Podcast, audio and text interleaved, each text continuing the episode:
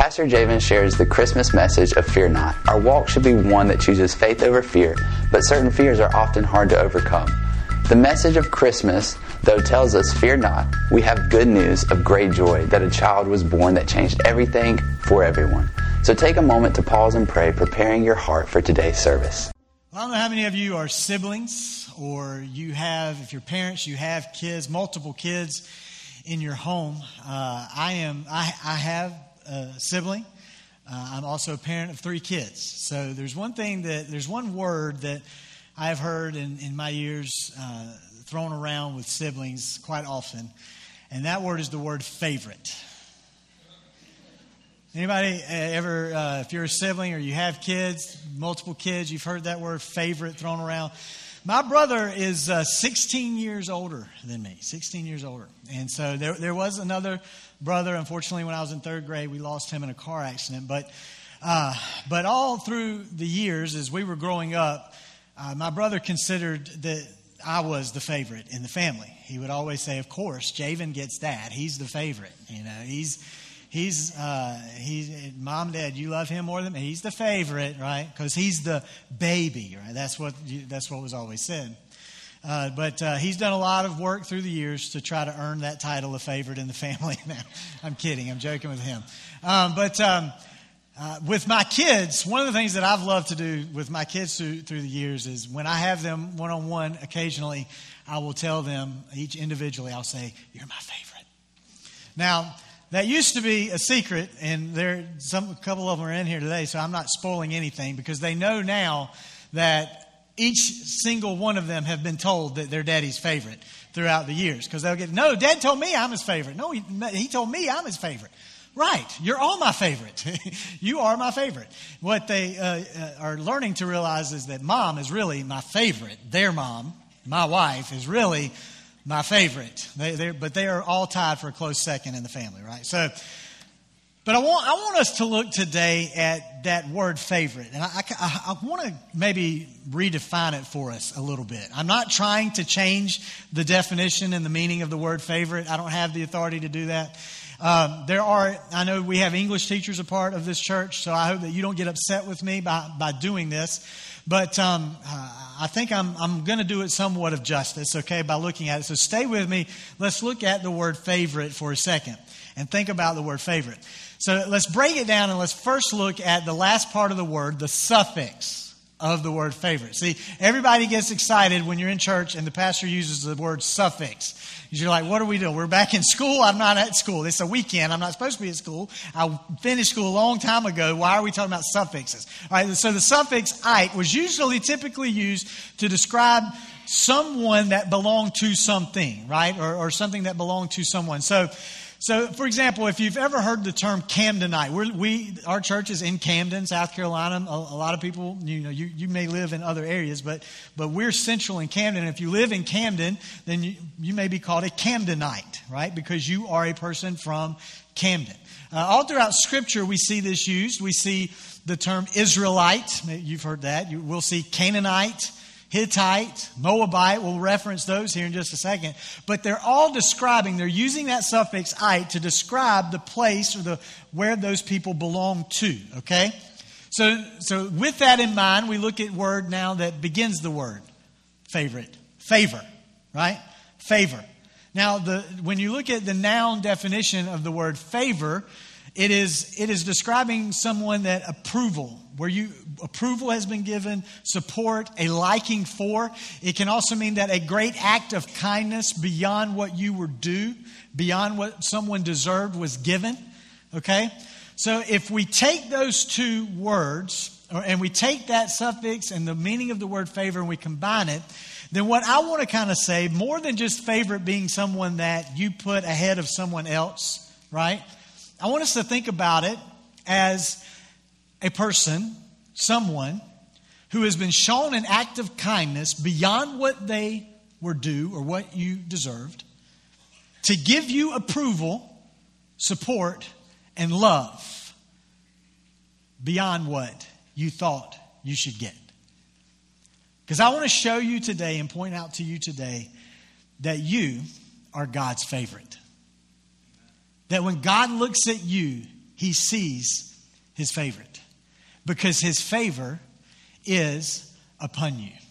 His favor rests on you. That, that, uh, that, that scripture that was read during worship today is from Luke chapter 2. And there's a verse in there, I want to go back and look at it here in just a segment. There's a verse in there that talks about the fact that God's favor rested on his people. But I want you to know today that you don't have to fear not being good enough. Too many of us fear, well, I'm not good enough. Too many of us fear that I'm not worthy to be loved. But I want you to know today that God's favor rests on you more than you know. Look again with me at those words from the angel in Luke chapter 2. These just a few of these verses that we saw from that passage read earlier. Luke chapter 2, start at verse 8. We're in this moment where an angel is appearing to the shepherds who are out in a field. And the angel of the Lord in verse 9 appeared to them, and the glory of the Lord shone around them. They were terrified, rightfully so, right? Because this is a moment that's happening that doesn't typically happen. It, it, I probably would have been scared too if I see all this taking place. But in verse 10, we see that the angel said to them, Do not be afraid, because I bring you good news of great joy. That will be for who? All people. It's not just for one group of people. It's not just for one sect. It's not just for a, a, a type of person. It is for all people. And what kind of news is it? Is it? It's good news. It's a type of news that will bring you great joy in your life. Not fear. Not burden, not condemnation. A news that will bring you joy. And he goes on, it says, um, it says, many of the people of Israel. Wait, my, my, my page flipped back. My bad. I was looking at chapter 1, verse 11. Chapter 2, verse 11. Today, in the town of David, a Savior has been born. He is Christ the Lord. And this will be a sign to you. You will find a baby wrapped in cloths and lying in a manger. Suddenly, a great company of the heavenly host appeared with the angel. So now it's not just one angel speaking to the shepherds. It's a great host of angels that are now surrounding these shepherds and they begin to praise and they begin to worship. They begin to do exactly what we were just doing together in this room and online this morning. They were worshiping and praising the Savior who would be born. And they began to proclaim these words. They said, Glory to God in the highest, and on earth peace to men. This translation says, to those with whom God is pleased. The translation I'm reading right here, and maybe the translation you have says this And on earth, peace to men on whom his favor rests. I want you to know today, you may be sitting here and you may be thinking, well, that's not me because God's favor could never rest on me. God, if He, God looking at my life and knowing the things that I've done, knowing the life that I've lived, knowing the decisions that I've made in this life, God would never be pleased with me. There's nothing about my life that's pleasing to God. There's nothing about my life that brings favor from God. But again, you have more favor on your life from God than you realize. He approves of you more than you know. And I want to show you today, through the story, the beginning of Christ's birth, what we celebrate in this season, Christmas, I want to show you how Jesus, how his love is for you, regardless of what you've done in this life. Because I want us to look at the genealogy again, just briefly, not everything, we're not diving deep into it.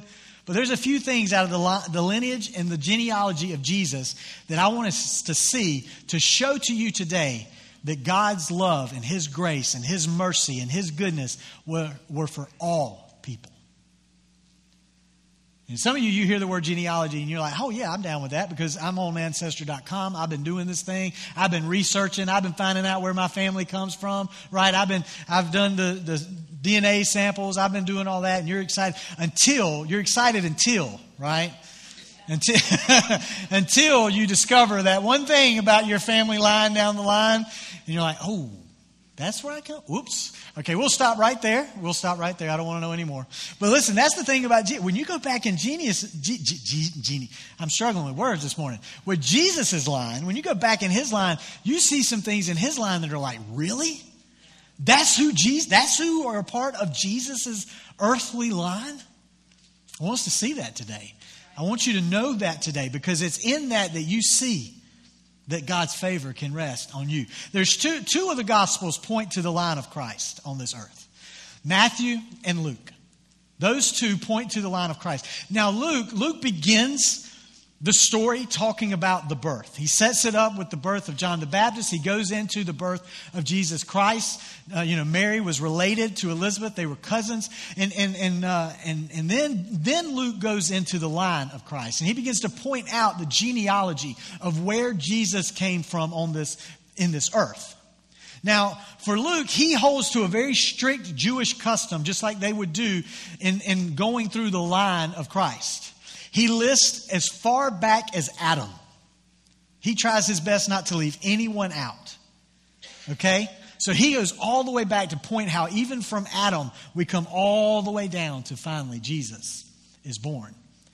He doesn't list any women in his genealogy, which was the typical way that they would do that. Now, ladies, please don't get offended by this. I'm just, I'm, this is how it was customary of, of the Jewish custom. And, and in that time, historically, that when you went through and named everything, you named it by the man. But understand this Luke is naming the genealogy of Jesus that comes not from his earthly father, but from his mother, Mary. And so to do that, he lists the father of Mary, and then his father, and his father, and his father, and his father, and goes down the line. And we see that in that line, Jesus is linked to the throne of David. It is there that we see that Jesus has the rightful right to that throne. He deserves to sit on the throne because of the line he comes from. And some would say, yes, but Jesus is coming from the line of Mary. That's not his earthly father. So it's, it's, it's the son on the father's side that goes to the throne. Well, if you look in Matthew, which does line up the, the line of Jesus through Joseph, you see that even through Joseph's line, it goes back to David. Jesus is connected to the, throne, to the throne of David on both Mary and Joseph's side. But on Joseph's side, a guy's name is mentioned, Jeconiah.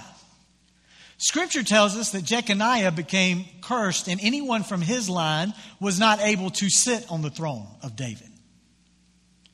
So, if it can't come from Joseph's side, then let's go to the mother's side. Well, he's still good there.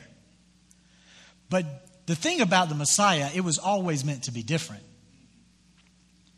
And Jesus came to break curses. And when Jesus came to this earth, we, the prophecy said from Isaiah that he would be born of a virgin. Well, there's that one being fulfilled. When the king was, when David was appointed king, you think back, David was appointed. God spoke through the prophet and said, Saul has lost his right to the throne. Go to Jesse's house, and one of his sons will be the new king. And that was David and David was appointed king. We go all the way back to Genesis. We see Genesis chapter 3. God speaks to Adam and Eve, and he tells them that there would be a difference in the seed, in the two different seeds one of man and one of woman. God had been working in this thing from the get go. God had been pulling all of this together. Matthew says that Jesus was the son of David and the son of Abraham. Luke says that Jesus is essentially the son of God, Adam, because he goes all the way back to Adam. But he also calls him the son of God. Through Matthew and Luke, we see that Jesus is the son of David. He is royalty. He is the son of Abraham. He is a part of the promise of God that was given. He is the son of Adam in that he is man, just like us.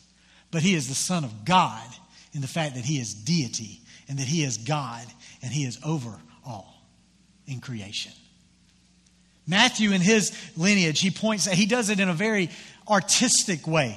He doesn't do it in the, in the customary way of naming everyone and sticking to everything.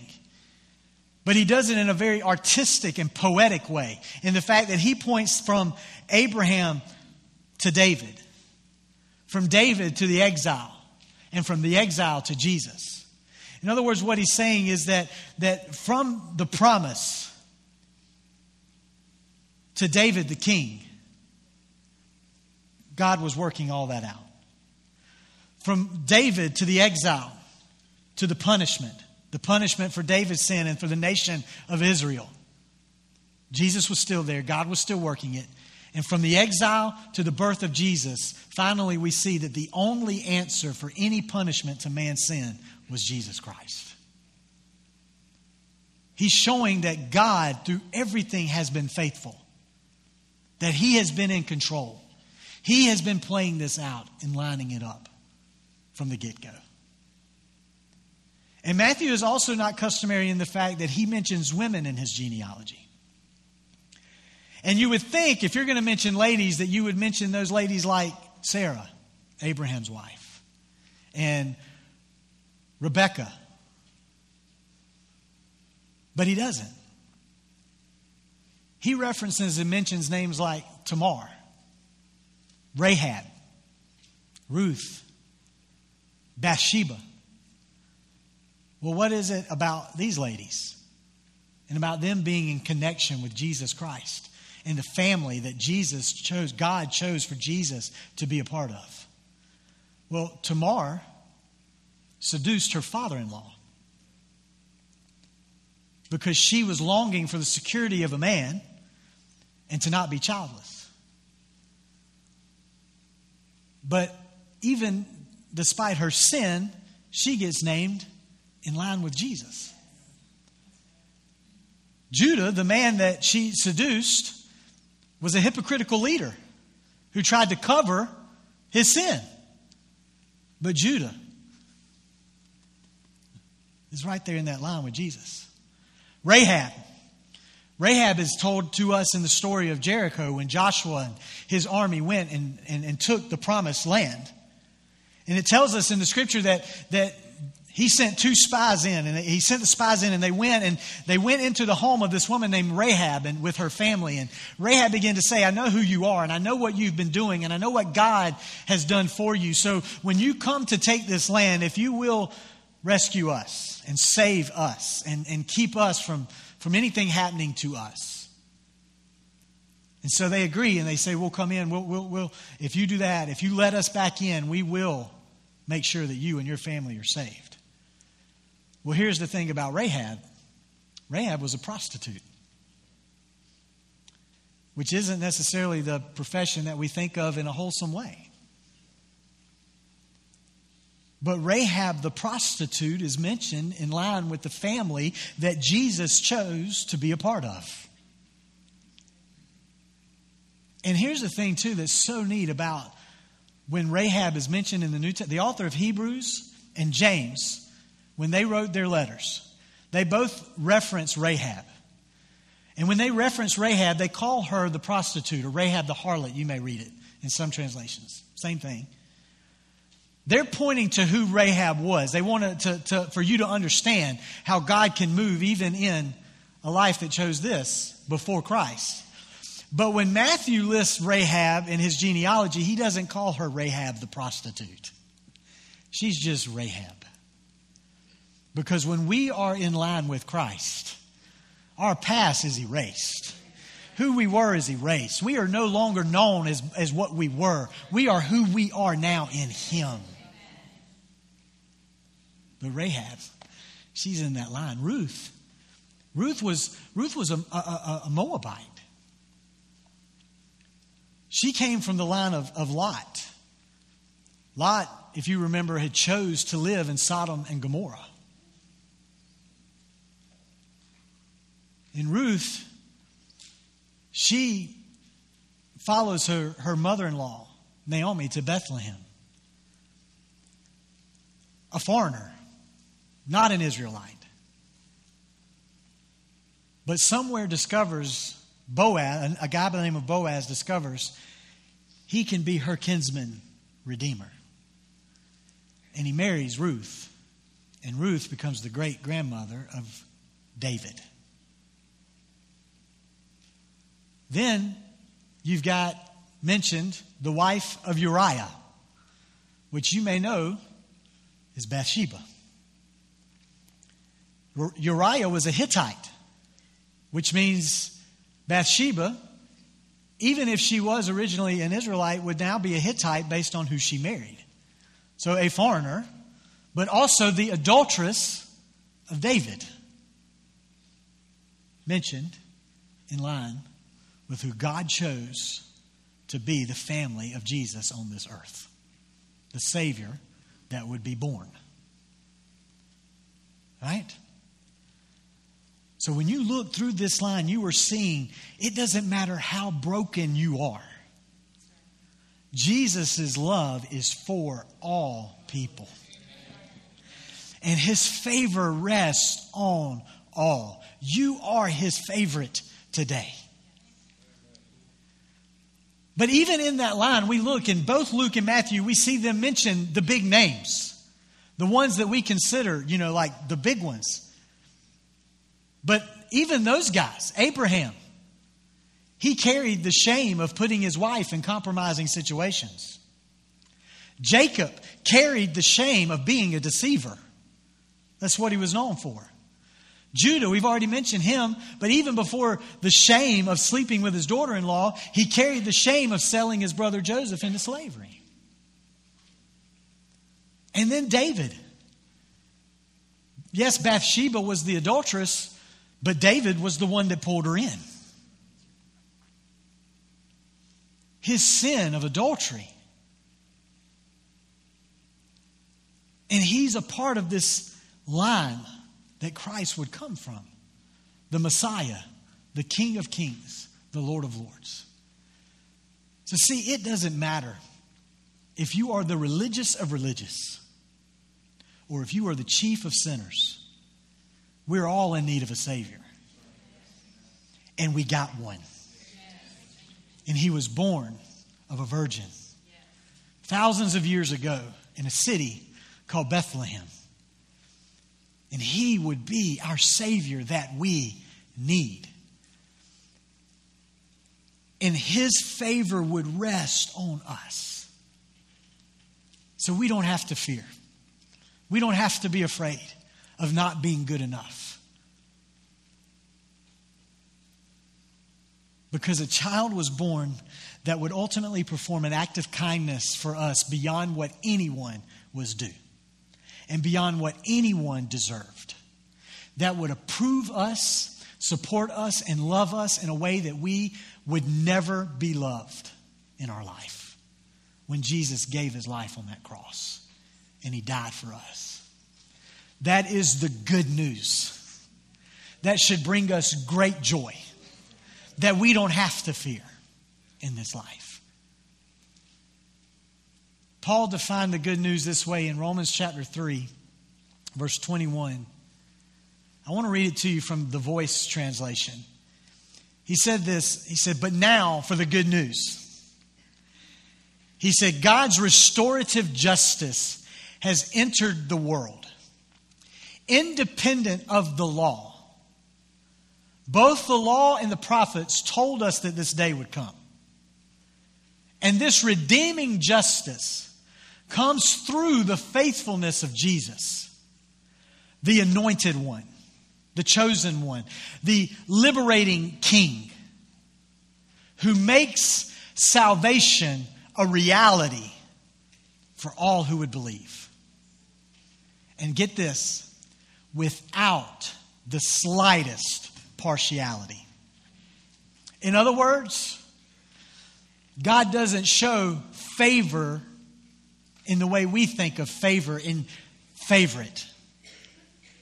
His favorite rests on all. But we have to choose to believe. Because, see, here's the thing when we're looking at goodness and we're afraid that we're, we're not good enough, what we're typically doing is we're comparing ourselves with someone else. And we're saying, well, I'm not good enough because I don't compare to them. But listen, when we compare ourselves to God, no one is good enough. That's why Paul said we all fall short. We're none good enough. We're all in need of a Savior. See, in this room, we can fit on two sides. We can think to ourselves, I'm okay, I'm good, I don't need anybody. But when Paul's writing this letter to, to, to, to the church of Rome and he's letting these guys know listen, the law is not there to let you be good enough and earn anything. The law is there to point to you that you are not good enough. You, you don't take anything to get fixed until you acknowledge that it's broken. When you are willing to say, yeah, you know what, I think it's, it's broke. I'm going to have to take it and get fixed. You have to admit that you need a Savior. That we're all broken. We all need a Savior. But also, we have to understand that we don't have to do anything to become good enough. Jesus, in His goodness, in His righteousness, placed the goodness of God on us. His righteousness placed on us. But we have to believe. And this belief is not just a, a, head knowledge where, okay, yeah, I believe that's true. It's a belief that puts ourselves all into the truth. A belief that follows it. A belief that is all in on what is being done through it. See, when you take that scripture that John wrote and you say, For God so loved me, for God so loved Javen, for God so loved you, that He gave Jesus, He sent Jesus to be born on this earth. To grow up, to change the way we see everything. Give his life so that our whole life can be changed. And I believe he did that. And I don't just believe it with my head that it's true, I believe it with my heart that I'm going to follow it in my life. Then what you see happen is no longer you are you trying to do enough good to be good enough. You're doing enough good because of the goodness of God in you. The good you do is a byproduct of the good of God being produced in you. So today we have to we have to decide. We have to make that choice. If you've never made that choice before, to say I'm broken and I'm in need of a Savior, but I'm not too broken because God can love me just like He can love anybody, and He did through Jesus. Stand with me this morning.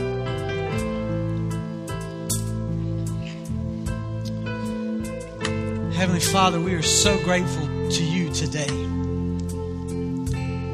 We're so grateful for Jesus Christ and what he did for us.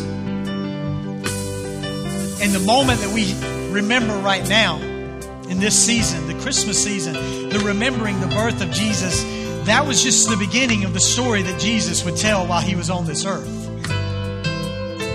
That was just the beginning of us beginning to realize what God had been doing from the very first time he spoke the world into existence. Father, we thank you today that our sin is not enough to keep us from you. Our mistakes are not enough to keep us from you. Our brokenness is not enough to keep us from you.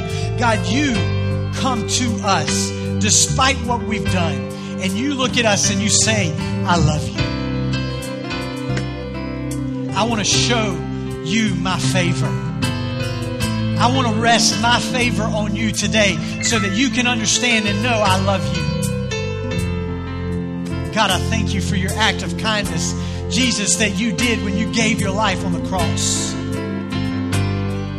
And Father, I pray today for anyone in this room that may be on either side of that spectrum to think that I'm not, I don't need anyone. I pray today they realize their need for you, that they realize that they are broken. But Father, I pray today that we realize in this room that we're not too broken for you.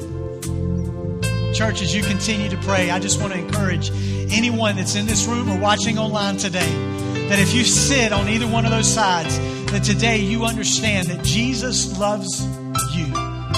He gave his life for you.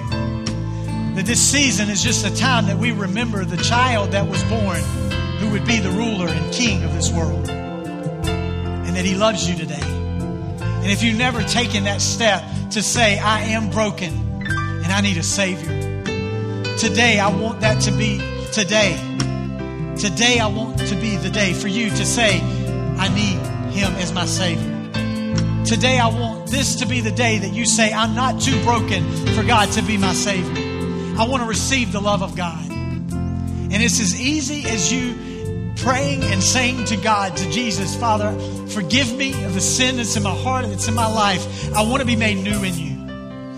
I want my life to be different. I want to begin to follow you. And, I, and, and, and listen, you, there may be things that you have to overcome as you begin the journey. But God will help you and God will strengthen you to walk in that. And as we go into this brief moment of worship together, I just want you to take that time as we worship to put your heart out there for God and say, Jesus, I want to receive your love today. I'm not too broken for you. I am broken, but I need you today. Let Him be your Savior. Let Him be the one that changes your life today. If you need prayer in any way today, we would love for you to reach out to us. You can go to our website, bwccamden.com, go to our contact page. You'll find a link there to uh, request prayer or send us anything that you uh, would like to communicate with us today. Or you can also simply text the word prayer to 803 676 7566 and we will be back in touch with you to find out how we can be in prayer for you. God bless you. We hope that you have a great week.